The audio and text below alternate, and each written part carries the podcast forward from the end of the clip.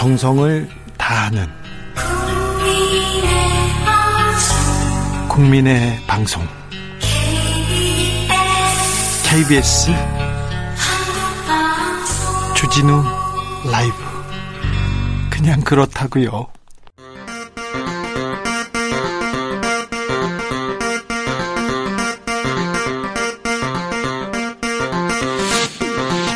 주진우 라이브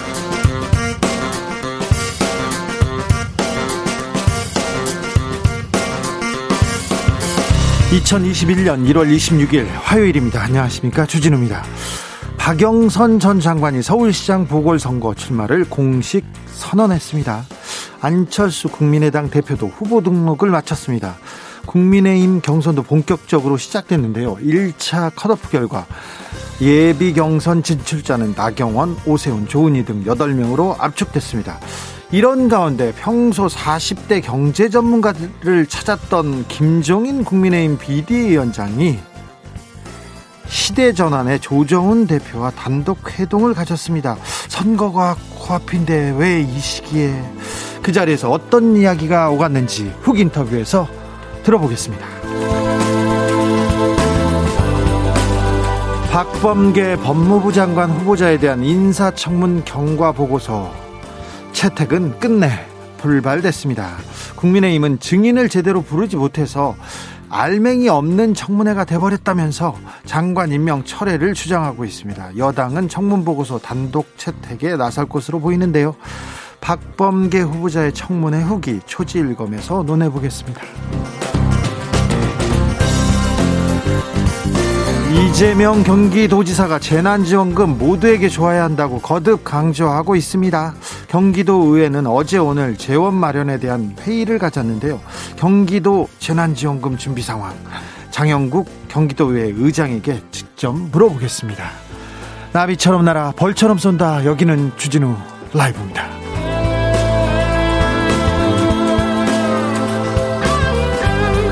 오늘도 자중재 겸손하고 진정성 있게 여러분과 함께하겠습니다. 비 오는 화요일입니다. 어디서 뭐 하면서 주진우 라이브 만나고 계신지 알려주세요. 어, 2021년을 맞아서 주진우 라이브에서 어, 여러분들께 힘을 주는 그런 프로젝트 진행하고 있는 거 아시죠? 21. 자, 프리미엄 비타민 음료 모바일 쿠폰 받아가세요. 뭐, 아, 나 외로워요. 나 오늘 슬퍼요. 오늘 열심히 일했어요. 그런 분들도 다 찾아가세요. 오늘도 여러분 기다리고 있습니다. 주인공으로 만들어 드리려고 합니다. 뭐큰 거는 아니지만 그래도 비타민 드시고 힘내라고요. 저희가 어, 많은 응원도 보내겠습니다. 샵 9730 짧은 문자 50원 긴 문자는 100원 콩으로 보내시면 무료입니다. 그러니 이쪽으로 오세요. 자 주진우 라이브로 모여서 같이 얘기하고 그리고 또 오늘 상황에 대해서 논해 보겠습니다. 그럼 주진우 라이브 시작하겠습니다.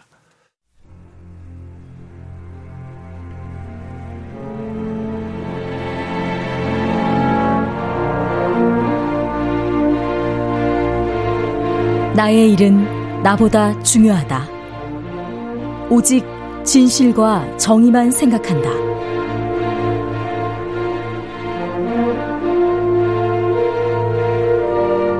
탐사 보도 기자 외길 인생 20년. 주진우 기자와 오늘도 함께 흔들림 없이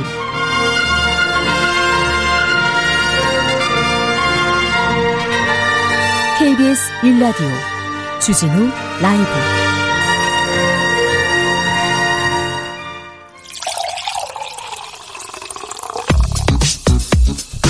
진짜 중요한 뉴스만 쭉 뽑아냈습니다. 주 라이브가 뽑은 오늘의 뉴스 주스. 정상근 기자 어서 오세요. 네, 안녕하십니까? 비가 오네요. 네, 비가 오고 있습니다. 5145님께서 어제 주진우 라이브 듣고 휴면 휴면 계좌였죠. 휴면 계좌 찾아서 오늘 15만 10만 5천 원 입금됐어요. 어카운트 인포 어제 말씀드렸지 않습니까? 어카운트 인포 거기 들어가 보면 나의 숨겨진 계좌 찾을 수 있습니다. 제 아는 분은요 100만 원도 넘게 찾았다고 좋아하시더라고요. 자 7480님께서는 부산 24번 버스 아닙니다. 주 라이브가 나오고 있습니다. 기사님 배우신 분이시네요. 멋쟁이시네요. 훌륭하신 분이 틀림없습니다. 안전 운행하 할 것으로 또 제가 기원하겠습니다.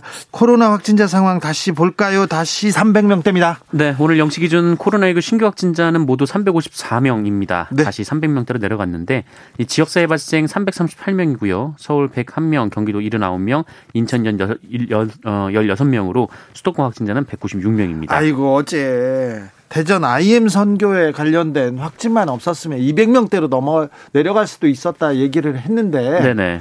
아, 이게 여기가 걱정이에요? 맞습니다. 어제 강원도에서 무려 43명의 확진자가 나왔는데 홍천에서 이 대전의 IM 선교에 관련 확진자가 39명이나 나오면서 수가 확 늘었습니다. 아이고 강원도 확진자도 다 지금 대전발 IM 선교에 관련됐네요. 네, 그리고 이 IM 선교회가 운영하는 또 다른 교육 시설이 이 TCS 국제학교라는 곳이 있는데 또 있어요? 네, 이 경기 용인 수지구 그리고 광주 광역시에 있는 이 TCS 국제학교에서도 확진자가 나왔습니다. 아니 이 선교회에서 처음에 초기에 대응을 잘했으면 이런 피해 이런 피해 없었을 텐데요. 네, IM 선교회 측은 현 사태에 대해서 고개 숙여 사과드린다라면서 감기일 수 있다는 생각에 초기 대응을 빠르게 하지 못한 점은 판단 착오였음에 어떠한 변명도 없다라고 밝혔습니다. 코로나 시대 단체 생활이라네요.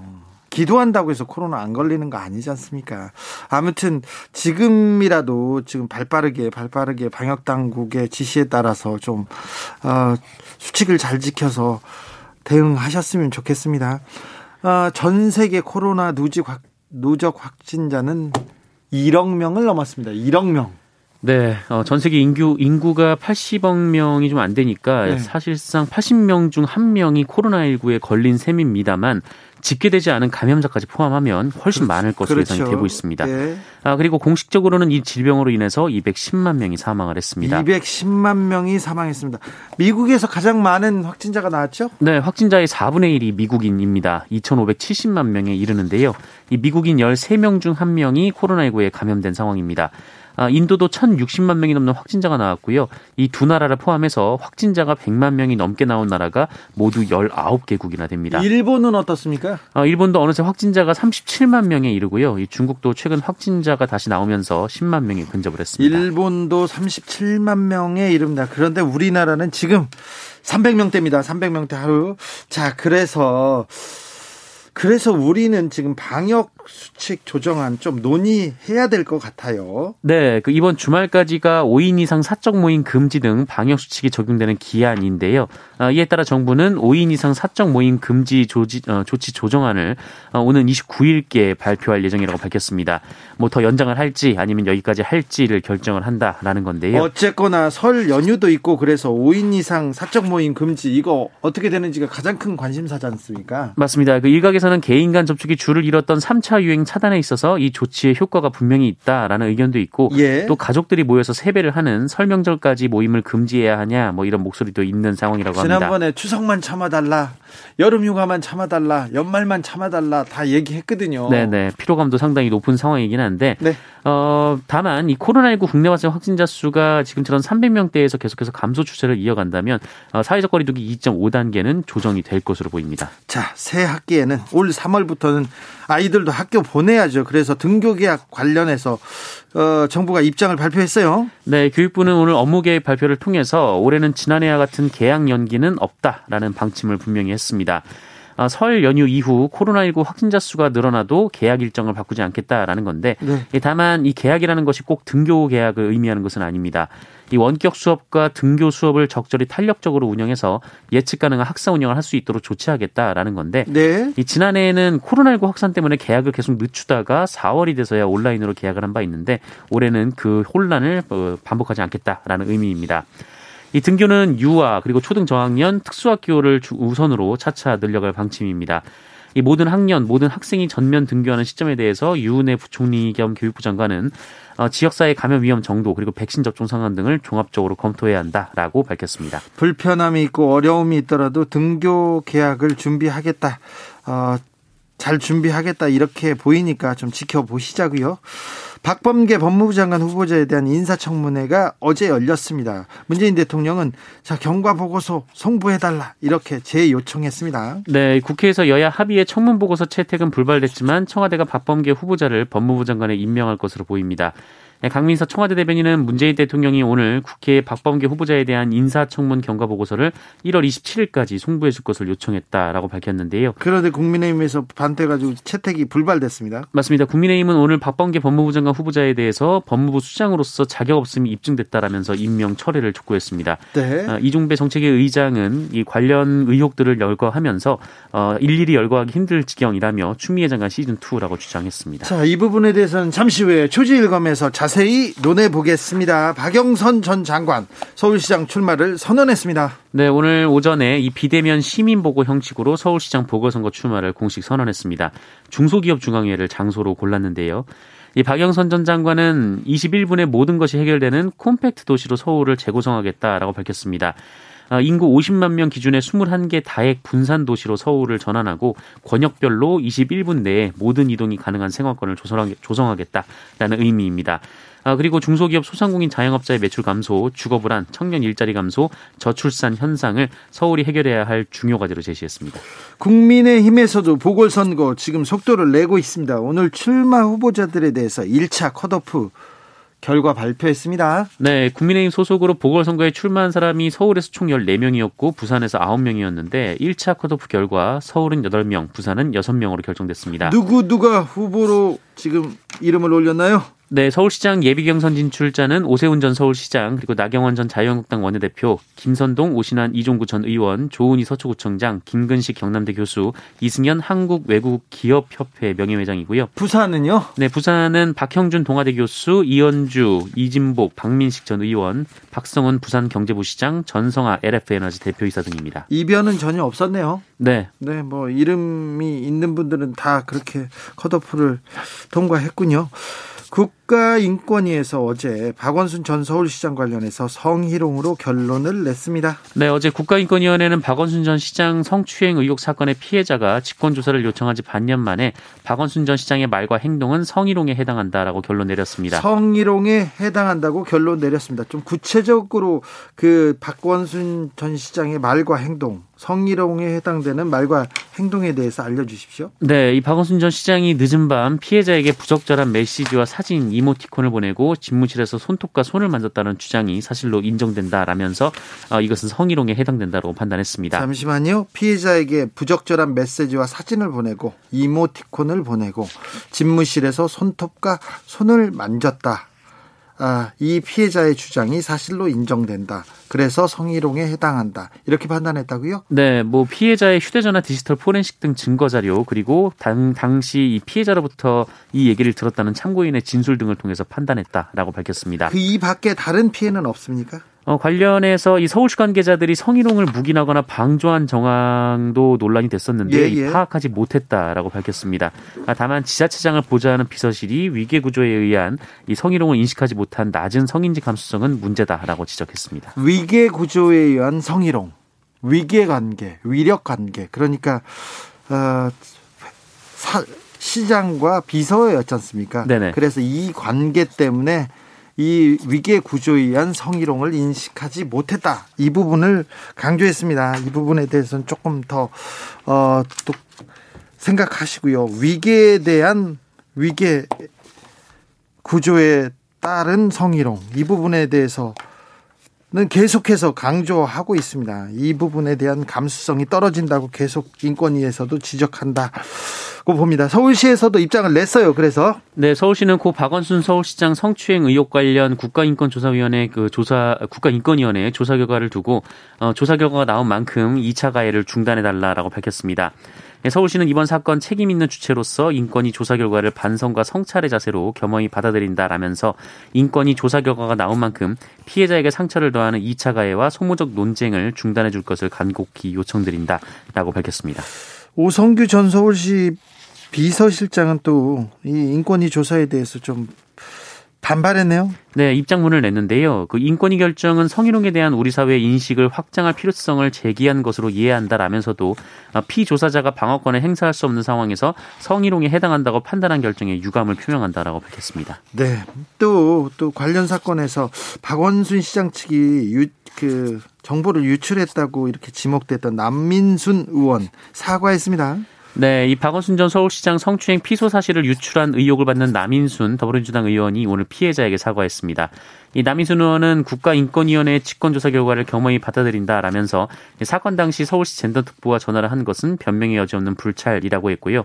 이 피해 호소인이라는 단어를 사용한 것에 대해서도 피해자의 피해를 부정한 듯한 오해와 불신을 낳게 했다고 사과했습니다. 국민의힘에서는 남인순 의원에 대한 공세를 낮추지 않고 있습니다. 어, 관련 사건 내용을 박원순 시장 측에 먼저 유출, 유출했던 의혹을 받았죠. 남인순 의원은 음, 이마트가 프로야구 구단 SK 와이번스를 와이번스를 인수한다면서요. 네, 이 통산 한국 시리즈 4회 우승에 빛나는 프로야구팀 SK 와이번스를 신세계 그룹이 인수한다라고 밝혔습니다. 예. 이마트가 모기업이 되는데요. SK텔레콤이 소유한 SK 와이번스 지분 100%를 인수하기로 하고 오늘 양해각서를 체결했습니다. 어, 인수 가격이 1,352억 정도인데요. 네. 어, 주식이 1,000억 원, 야구 연습장 등 이 토지 건물이 352억 8천만 원 정도입니다. 네. 본 계약은 다음 달 23일경이고요. 어, 신세계는 몇 년 전부터 프로야구단 인수에 관심을 가졌다라고 하고요. 그 SK 측과 한 달 정도 매각 협상을 한 데 이어서 어, 지난 주말쯤 합의에 이른 것으로 알려졌습니다. 어, 이마트는 와이번스의 인천 연고를 유지한다라는 방침입니다. 어떻게 신세계에서 이마트에서 SK의 야구단을 인수했을까요? 뒷얘기가 궁금한데 아, 궁금합니다. 아무튼 SK 와이번스는 이마트로 이름을 바꿀 것 같습니다. 네. 음, 소녀상이 있습니다. 소녀상인데 소녀상에 누가 일본인 일본산 패딩을 입혔어요. 소녀상에 좀 모욕적인데요. 음, 이분은 경찰에 고소를 당했습니다. 네, 그 일본 브랜드인 데상트라는 브랜드의 패딩을 이 평화의 소녀상에 입힌 사람이 있었습니다. 뭐 추워서 입힌 게 아니라 옆에 악취가 심하게 나는 물건이 담긴 가방도 어, 소녀상 옆에 두고 간 일이 발생을 해서 아 그래요? 네네 이 소녀상을 세운 시민들이 이를 일본군 위안부 피해자에 대한 모욕 행위로 보고 경찰에 고발을 했습니다. 좀 모욕적이에요. 네, 강동구청 앞 잔디밭에 있는 소녀상에서 벌어진 일이었는데요. 예? 이 성명 불상해자를 모욕 및 명예훼손 혐의로 서울 강동경찰서에 고발을 했습니다. 네. 어, 데상트는 노노재팬 운동으로 2년 전부터 불매 대상에 올랐던 브랜드인데요. 어, 위원회 측은 이런 제품을 입히는 것도 모자라서 낡고 악취가, 악취가 나는 것들을 소녀상에 놓아둔 행위는 어, 위안부 피해자 그리고 강동 구민을 모욕하고 명예를 훼손한 반인권 반인륜 행위라고 주장했습니다. 찾았습니까? 아직 찾지 못 찾았다는 기사는 나오지 않았습니다. 네. 앞으로 국공립 과 100인 이상의 원생이 있는 사립 유치원은 학교 급식법을 적용받게 됩니다. 네, 학교 급식법이 적용돼서 엄격한 급식 관리가 이루어집니다. 관련 시행령이 바뀌고 개정 시행령은 30일부터 시작이 어, 시행이 됩니다. 학교급식법은 이 전국 학교에서 운영하는 급식을 관리하는 법인데요. 어, 그러나 유치원은 초, 중, 고등학교와는 달리 학교급식법에서 빠져 있었고 어, 그러다 보니 지난해 6월 이 경기도 안산의 한 사립 유치원에서 집단 식중독 의심 증상이 발생하는 등 허술한 관리 문제가 끊이지 않았습니다. 이 개정된 시행령은 학교급식 대상이 되는 유치원 중 학교급식 시설과 설비를 갖춘 유치원에는 영양교사 한명 이상을 배치하도록 했고요. 다만 원화가 200명 미만인 유치원의 경우에는 소규모라는 점을 고려해서 두 개 유치원마다 한 명을 공동으로 배치할 수 있도록 했습니다. 하지만 원아가 100명 미만인 사립유치원은 여전히 학교급식 대상에서 제외가 됩니다. 이 100명 미만의 사립유치원은 전체 사립유치원의 44.5%나 되는데요. 교육부는 이러한 유치원에는 당분간 급식 관련 지침 등을 통해서 관리를 강화할 방침이라고 밝혔습니다. 주스 정상근 기자 함께했습니다. 감사합니다. 고맙습니다. 1935님께서 어카운트 인포로 모르고 있던 110만 원 찾았습니다. 주진우 라이브 최고. 예. 어카운트 인포 한번 확인하십시오. 자, 아, 정보도 주고요. 돈도 찾아주는 그런 방송 어디 있습니까? 여기 있습니다. 주진우 라이브입니다. 0555님께서는 여기 부산인데요. 부산에는 하루 종일 비가 보슬보슬 오네요. 개인 택시 기사입니다. 손님이 너무 없어서 힘이 들어요. 아침에 나와서 지금껏 14,000원 찍었습니다. 진짜로 코로나로 인해서 살아가는데 찍소리 아, 절로 나오네요. 그래도 주진우 라이브 방송 열심히 정치하면서 열심히 살아가려고 노력하고 있습니다. 아이고, 아, 저도 출근길에 길게 서 있는 택시, 빈 택시 행렬을 보면서 굉장히 좀 걱정이었는데, 아, 택시 기사님들 힘내십시오. 안순영님께서 외출 없이 집에만 있어서 그런 걸까요? 애들한테 잔소리만 들고 있어서 큰일입니다. 애들한테 엄마가 미안했고 사랑한다고 전해주세요. 주진우님, 애들에게 잘하고 있다고 칭찬해 주시면 비 오고 축축한 오늘이 기억이 남을 스페셜한 날이 될 것 같아요. 응원해 주세요. 아유, 네. 엄마도 훌륭하고 아이들도 참 잘하고 있습니다. 훌륭합니다. 우리 국민들 아, 최고입니다. 우리 또 청취자들은 더 최고예요. 최 최고입니다. 네. 교통정보센터 다녀올게요. 임초희 씨. 주진우 라이브.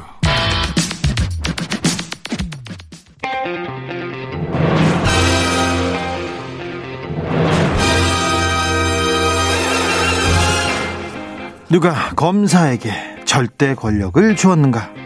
2021년에도 쭉 정의의 갈끝이 검찰을 향한다. 검사들이여 조심을 찾아라.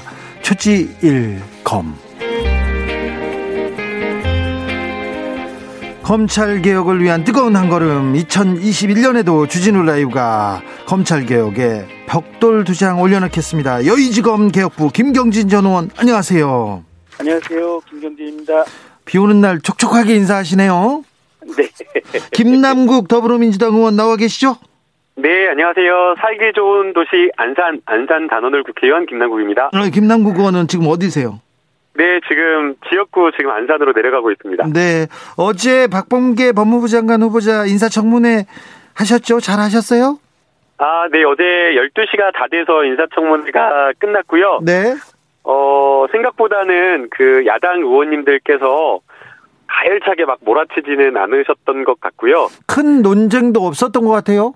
네, 세게 막 이렇게 하지는 않으셨던 것 같아요. 네. 이제 아무래도 뭐 19대 때부터 박범계 장관 후보자가 이제 야당 의원님들과 뭐 산자위에서도 윤한홍 의원님과는 산자위에서도 같이 의원 활동을 하시고 주로 이제 법사위에서 이제 여야 의원님들과 많이 이제 의정 활동을 하신 그런 미운정 고운정이랄까 그런 것들이 있다 보니까 어, 좀 손속에 사정을 두신 것 같습니다. 아, 그래요? 네. 김경진 의원님, 자, 박봉계, 박범계 장관 후보자 인사청문회 어떻게 보셨어요?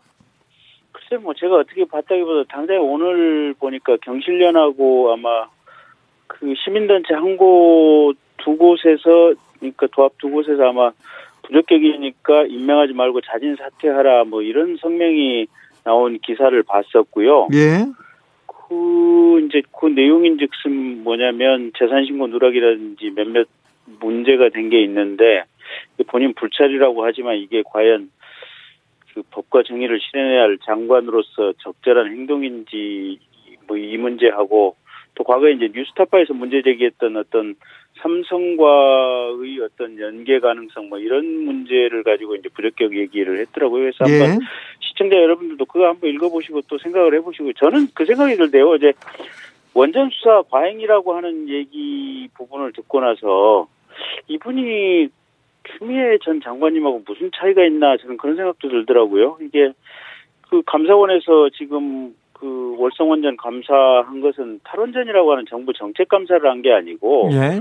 이게 국회의 상임위 요구에 따라서 이게 문제가 있는지 감사를 했고 결국은 이제 허위 어떻게 보면 평가라든지 뭐 이런 부분들을 밝혀내서 수사에 이른 건데 그걸 가지고 과잉이다라고 표현을 하시면 이거는 결국은 수사에 관한 시각이라든지 수사의 어떤 정치적 중립성에 대한 인식이 좀 문제가 있지 않나 이런 생각이 좀 들어서 약간 좀 우려되는 면이 없 지는 않다라는 것이 제 생각입니다. 김경진 의원님, 그러면 저기 박범계 의원하고 추미애 장관하고 거의 비슷하고 비슷하니까 그러면 추미애 장관이 좀 더해, 더 하는 게 나은가요? 무슨 그런 그런 식의 질문하십니까? 음. 아니, 근데, 저는 이제 오히려 박범계 장관 후보자가 이제 추미애 장관 그 추미애 장관이 했던 여러 가지 이제 정책에 대한 연속성을 가지고 어 법무 행정을 해야 된다라고 생각이 드는데요. 뭐 당장에 검찰 인사가 예정되어 있는데 어 검찰 인사와 관련된 부분에 있어서도 어 검찰 조직에 대한 여러 안정과 그 다음에 검찰 조직 개편을 위해서라도 갑자기 방향을 틀어서는 안 된다라고 생각이 됩니다. 어 그리고 이제 이게 그 법무 행정이라고 하는 게 어, 단순하게 이제 검찰, 검찰만 있는 게 아니고 출입국 관리라든가 교정이라든가 뭐 여러 가지 것들이 있기 때문에 다른 분야에 있어서도 전문성을 가지고 어, 법무부 장관으로서의 어떤 실력을 좀 발휘해야 되는데요. 제가 이제 어제 좀 질의한 것 중에 굉장히 좀 중요하다라고 봤던 것은 어, 코로나19가 지금 1년 가까이 계속되고 있는데 그러다 보니까 어, 해외 외국인 근로자가 지금 들어오지 입국을 하지 못하고 있는 그런 상황입니다. 그렇죠. 그래서 이제 많은 어, 저희 지역 같은 경우에는 반월 시어공단이 있어서 외국인 근로자가 굉장히 노동력이 부족한 상황이고요. 또 대부도의 어업 그리고 뭐 어업뿐만 아니라 농촌 뭐 이런 곳곳에서 외국인 근로자에 대한 여러 일손 부족을 호소하는 그런 곳들이 많거든요. 그래서 이런 부분에 대한 정책적인 어떤 해결을 제가 또 많이 주문을 해서 어 이러한 어떤 법무부 장관으로서의 어, 전문성을 발휘하는 것도 매우 중요하다라고 저는 보고 있습니다. 아, 인사청문회에서도 또 지역을 꼼꼼히 챙기는 김남국 의원이었습니다. 자, 김경진 의원님. 네. 추미애 장관의 인사 원칙과 여러 원칙을 이어가야 한다. 김남국 의원의 지적은, 의견은 어떻게 보시는지요? 그, 어제 그런 그렇게 얘기를 하시는 것 같아요. 보면 총장이 있는 한은 당연히 인사할 때 총장 의견을 들어야 된다. 네, 그 얘기 하셨어요. 검찰청법에 지금 그렇게 돼 있는 거 아니겠습니까? 그리고 네. 과거에 법무부 장관과 검찰총장이 협의를 해서 인사를 했었던 것은 분명한 일이고요. 근데 이제 추장관 들어와서는 그 부분이 지금 깨지다 보니까 검 오죽했으면 윤석열 총장이 국회 나와서 그 거기에 대해서 하소연을 했겠습니까? 그래서 어제 이제 아마 박봉기 장관이 말씀하신 내용들 총장하고 협의해서 장관하고 인사를 하겠다 라는 어떤 법 원칙 그대로 말씀이 실제로 어떻게 보면 장관으로 취임한 이후에 지켜지는지 그게 중요할 것 같고 이제 뭐 저나 또 모든 언론들이 국민들이 이 부분을 지켜봐야겠죠. 네. 자, 다른 주제로 넘어갈까요? 유시민 노무현 재단 이사장의 사과문, 어, 사과문, 그리고 그 다음에 어, 있었던 한동훈 검사장의 그 발언들 어떻게 보셨습니까, 김남국 의원님? 네, 우선은 그 유시민 이사장님께서 어, 아주 단호하고 좀 깔끔한 사과문을 올렸다라고 생각이 됩니다.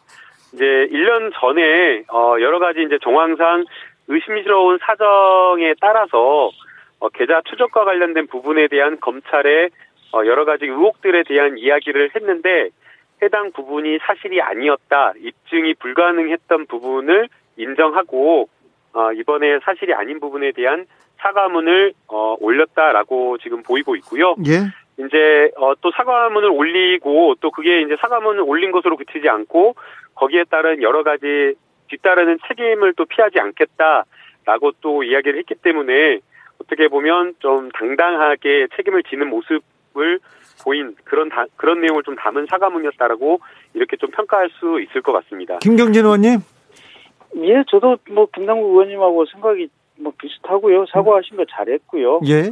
근데 도대체 그때 당시는 본인 표현이 자기가 그 믿을 만한 루트로 알아봤다고 얘기를 하셨지 않습니까? 예, 예.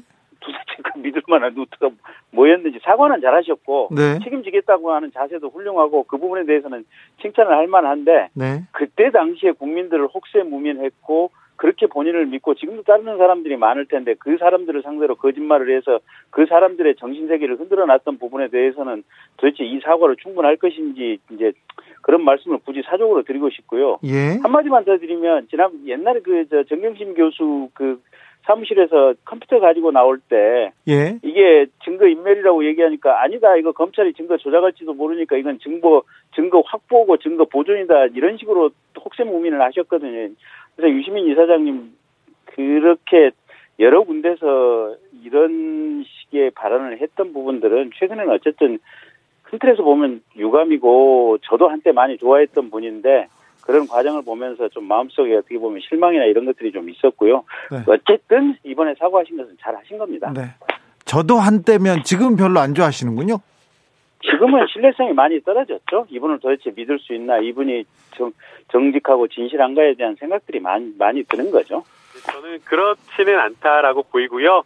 이제 모든 사안에 대해서 뭐 유시민 이사장님이 뭐 전지전능하게 다 알고 판단하기에는 어렵다라고 보이고요. 뭐 99% 맞는 이야기, 옳은 이야기를 하지만 어, 어, 어, 어떤 사안에 대해서는 정확하지 않은 내용에 대해서 이야기를 할 수도 있는 것이지, 그거 하나 깔끔하게 사과를 한 거 가지고 이거 하나 꼬투리 잡아가지고 아직 나머지 모든 것들이 잘못되었다라고 이야기를 하면서 확대 해석하며 다른 그 영역까지 어, 그런 어떤 공까지 깎아내리는 것은 좀 부적절하다라고 보이고요.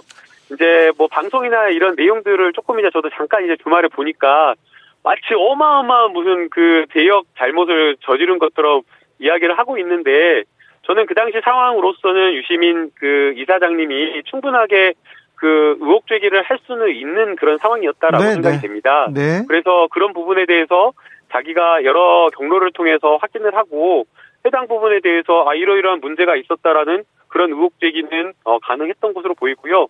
그리고 이제 이후 이제 해당 부분에 대해서 사실 확인이 어, 입증이 불가능해가지고 그게 아닌 것으로 드러난 부분에 대해서는 이렇게 깔끔하게 사과를 했다라고 한다면 또 그 검찰도 이게 개인이 아니라 검찰이라고 하는 것은 기관이지 않습니까? 그렇다라고 한다면 네. 이러한 어떤 부분에 대해서 어 유시민 사장님은 어 어떻게 보면 그 개인 입장에서 기관 검찰 기관에 대한 어떤 그 사과를 한 것이기 때문에 공적 기관이 이 사과를 받아들이고 여기서 매듭 짓고 깔끔하게 정리하는 게 국가적인 차원에서 바람직하지 않나라는 그런 생각이 듭니다.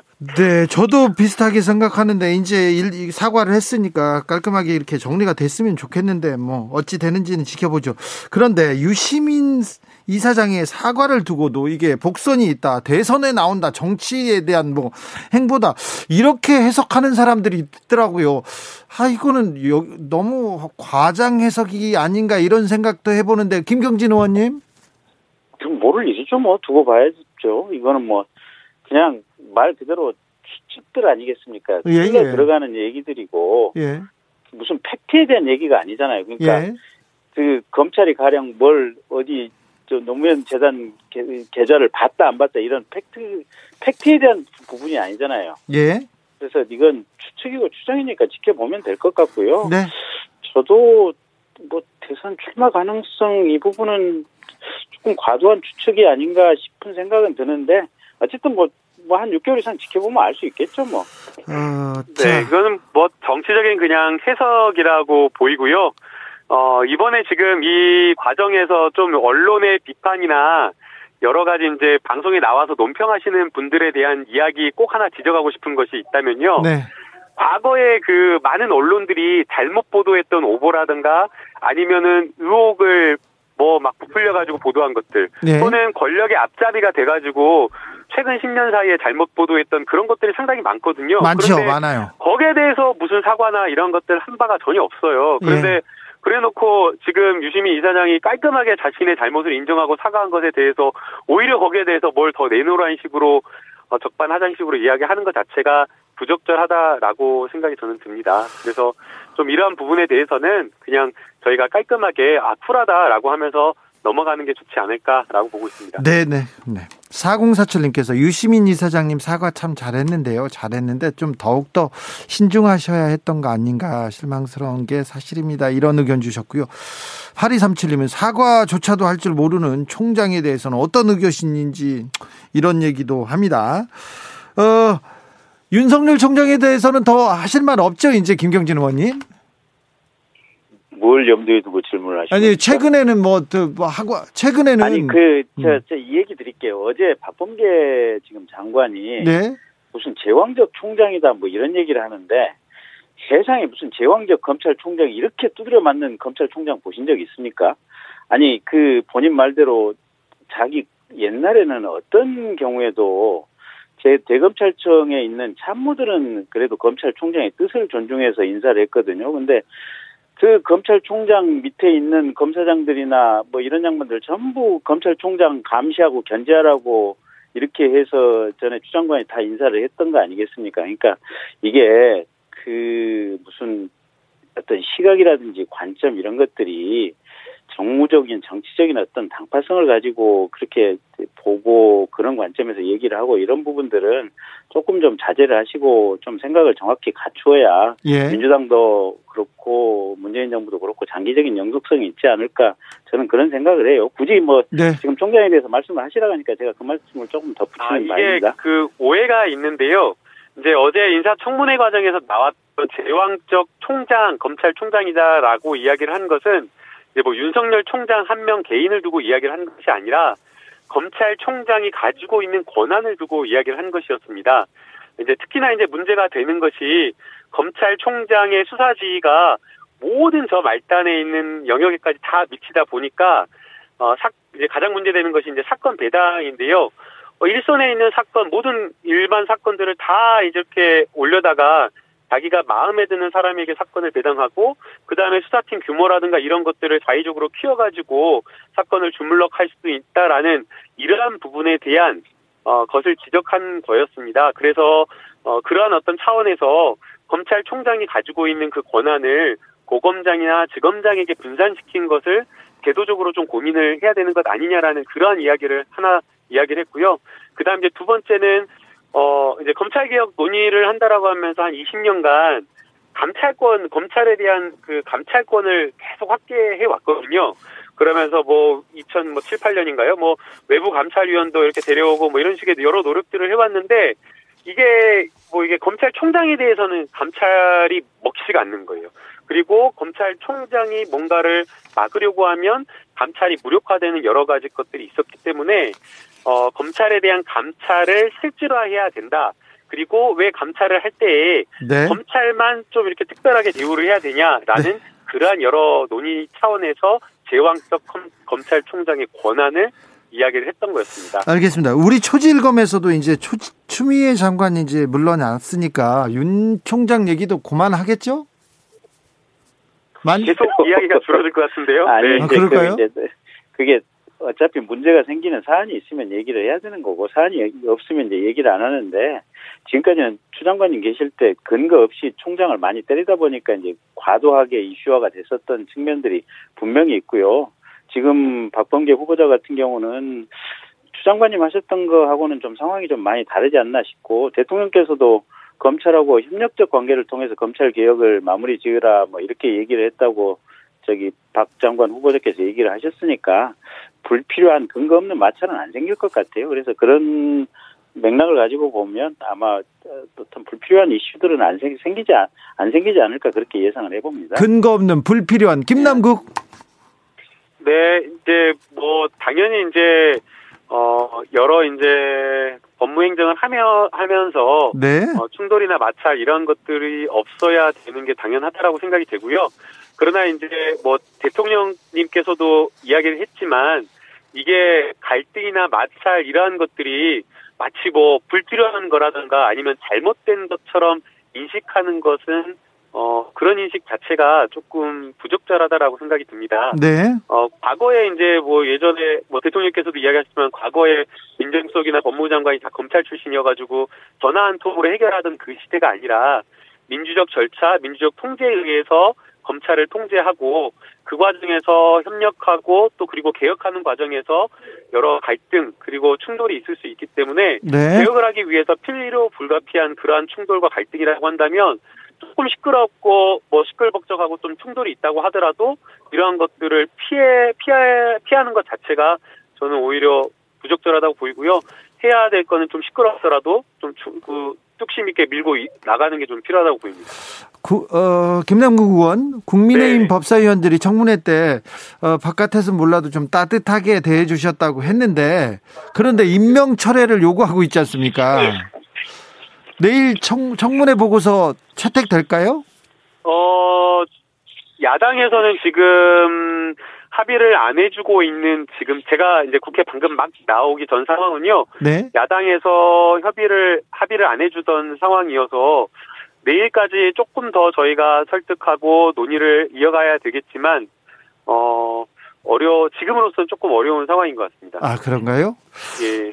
김경진 의원님, 예. 초지일검 마무리하겠습니다. 마지막으로 하시, 하시고 싶은 말씀이 음, 제가 볼 때는 아마 대통령께서 임명 강행을 하실 것 같아요. 예. 하실 것 같고, 근데 박범계 후보자께서는 사실은 이번 청문회를 거치면서 어쨌든 석연치 않은 상황들이 많이 있어요. 많이 있고, 실은 지금 선거법 그 자산신고 누락이라는 이런 것은 공직선거법 위반이거든요. 근데 공소시효가 지나서 지금 다 흩어져 가버린 측면들이 있는데 아마 본인께서 좀 더 엄정하게 스스로를 좀 돌아보시는 계기가 되지 않을 계기가 됐으면 하는 바람이고요. 예. 대통령께서도 지금처럼 이렇게 국회 뜻을 무시하고 계속해서 그냥 임명을 강행한다면 그게 그렇게 국가를 위해서 장기적으로 바람직할지 대통령 스스로 한번 좀 잘 생각해 보시기를 말씀드리는 바입니다.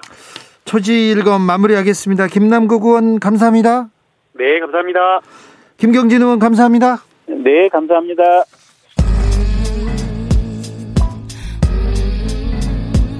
나비처럼 날아 벌처럼 쏜다. 주진우 라이브.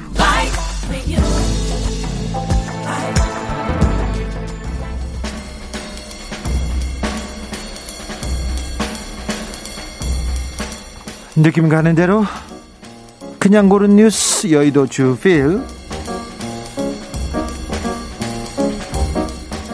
돌고래 쇼는 굶주린 배를 채우려는 몸부림이다. 수족관의 비극 끝낸다. 경향신문 기사입니다. 어, 고아 고아롱 그리고 루이 안덕 아자 달콩이 지난해 국내 수족관에서 생을 마감한 고래들 이름입니다.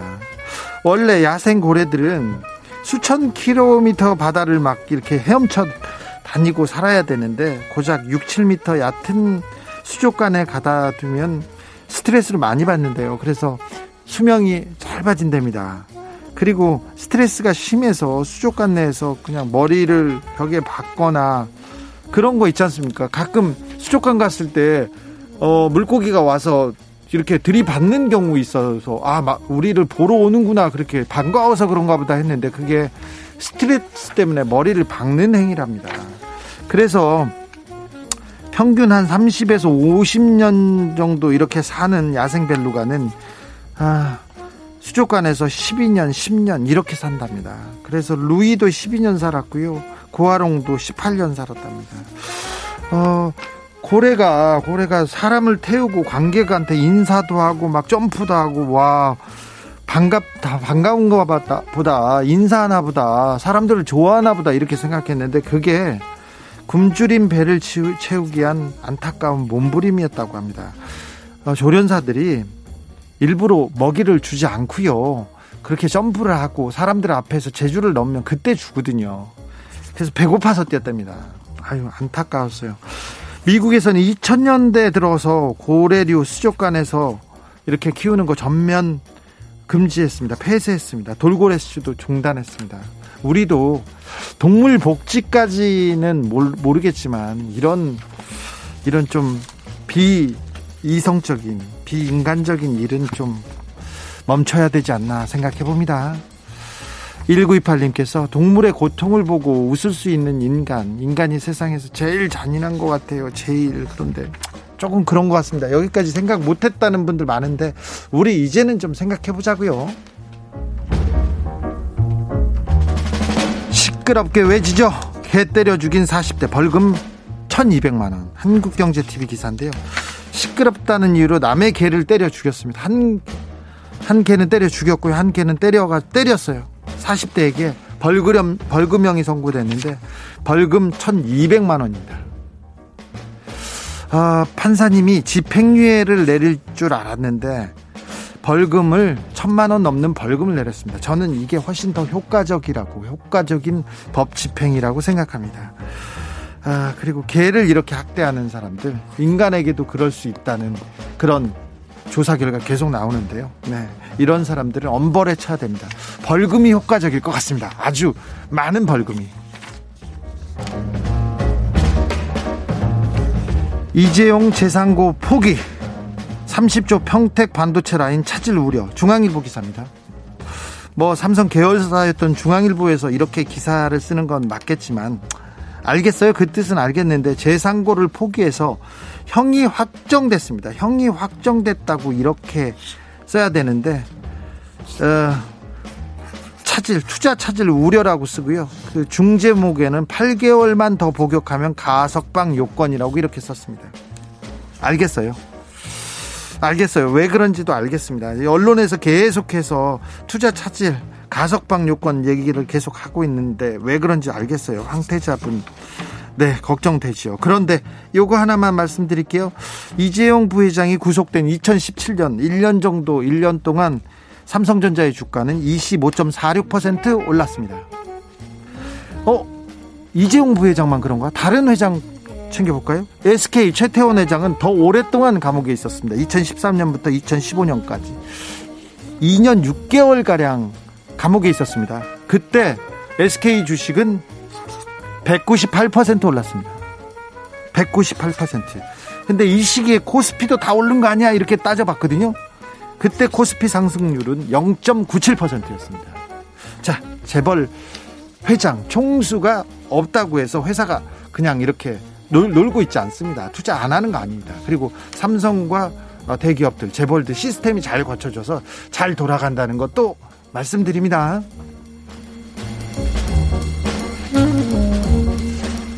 박원순, 이용구, 정인이 경찰이 손댄 수사 다 뒤집어졌다. 조선일보 기사인데요. 이슈마다 번번이 문제없다면서 무혐의 아니면 내사 종결로 덮어버렸다 경찰이. 그런데 나중에 보니까 뒤집어졌다 이렇게 얘기하는데 어제 박원순 전 서울시장 관련해서 경찰은 무혐의를 내렸는데 경찰이 무혐의 내릴 때 기소 여부를 판단할 때 검찰의 수사 지휘를 받고요. 검찰이 기소 여부를 판단합니다. 이건 검찰하고 같이 한 내용이에요. 인권위에서는 좀 더 엄격하게 봤을 수도 있어요. 그런데 자 경찰이 손대면 다 뒤집어졌다. 이거 검, 너무 검찰 입장에서 쓴 거 아닌가요? 경찰 수사 문제 있습니다. 잘못된 부분도 분명히 있어요. 그런데 검찰 수사의 문제점도 컸지 않습니까? 그 부분에 대해서는 언론이 굉장히 따뜻합니다. 왜 경찰에는 가혹하고 검찰에는 그렇게 또 관대할까요? 언론이 이상하죠?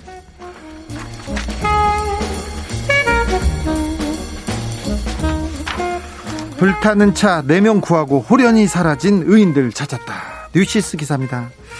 승객 4명이 탑승한 아반떼 승용차가 갑자기 추돌로 불이 났어요. 근데 아, 차량이 불이 났는데 승객들은 의식을 잃은 채 쓰러져 있습니다.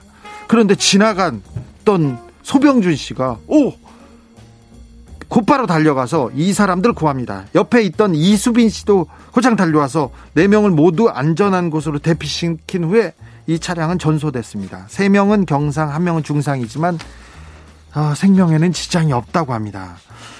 어, 소 씨와 이 씨는 한국가스공사 인천 LNG 기지 소속 특수경비대원인 걸로 파악됐는데요. 자, 우리 이웃에 영웅들이 살고 있습니다. 우리 이웃들 중에 슈퍼 히어로들이 있어요. 아, 전 재산 100억 원을 가난한 학생들을 위해서 이렇게 내놓은 삼각물산 김용호 대표도 있습니다. 그분은 32평 어, 아파트에 승용차도 없이 살고요. 대중교통으로 지금도 출퇴근한답니다. 그, 그리고 20년도 더 된 양복을 입고 내가 어린 시절에 가난했는데 신문 배달하면서 중학교 다녔는데 내가 어려웠어. 그래서 저소득층 돈 없는 학생들 어려운 현실에서 공부하는데 조금 내가 도움을 주겠다. 나는 빈손으로 가도 좋다. 이렇게 얘기합니다. 아, 우리 곁에 영웅들이 살고 있습니다. 그래서 조금 더 따뜻하지 않나 그런 생각을 해봅니다.